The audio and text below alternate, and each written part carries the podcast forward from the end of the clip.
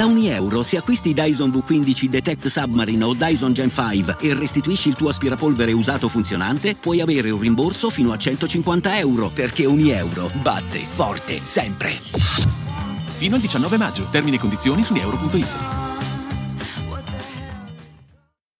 in preparazione, in, in, uscita lentamente il nuovo disco di Kodak Black, Back from Everything. Si dice che questo brano, Kodak White, che inizialmente era stato snitchato sotto il nome di My Name Kodak Black, sia nel quarto album in studio dell'artista, appunto, e, ehm, e ha cantato per la prima volta parte dei suoi testi nel Sandy Conversions con Caleb Presley sul canale YouTube della società di media pro- promozionali Bar- Barstool Sports, scusate il mio pessimo inglese, rilasciato il 13 febbraio del 2022, due giorni dopo ha twittato l'artista il, il ritornello. E dallo snippet si dice mi chiamo Kodak Black, ma quando mi vedi sono bianco, potrei scopare tua moglie bianca, porto la pistola più grande alla lotta coi coltelli e brucio un sacco di soldi e fumo, un sacco di spezie.